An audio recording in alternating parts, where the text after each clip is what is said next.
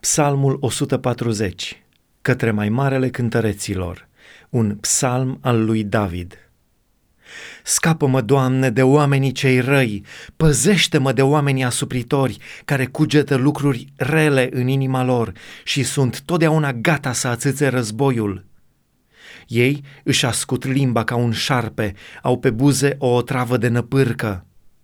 Păzește-mă, Doamne, de mâinile celui rău, ferește-mă de oamenii asupritori care se gândesc să mă doboare. Niște îngâmfați îmi întind curse și lațuri, pun rețele de-a lungul drumului și îmi întind capcane. Eu zic Domnului, Tu ești Dumnezeul meu, ia aminte, Doamne, la glasul rugăciunilor mele. Doamne Dumnezeule, tăria mântuirii mele, Tu mi-acoperi capul în ziua luptei. Nu împlini, Doamne, dorințele celui rău, nu lăsa să-i izbutească planurile ca să nu se fălească. Asupra capului celor ce mă înconjoară să cadă nelegiuirea buzelor lor.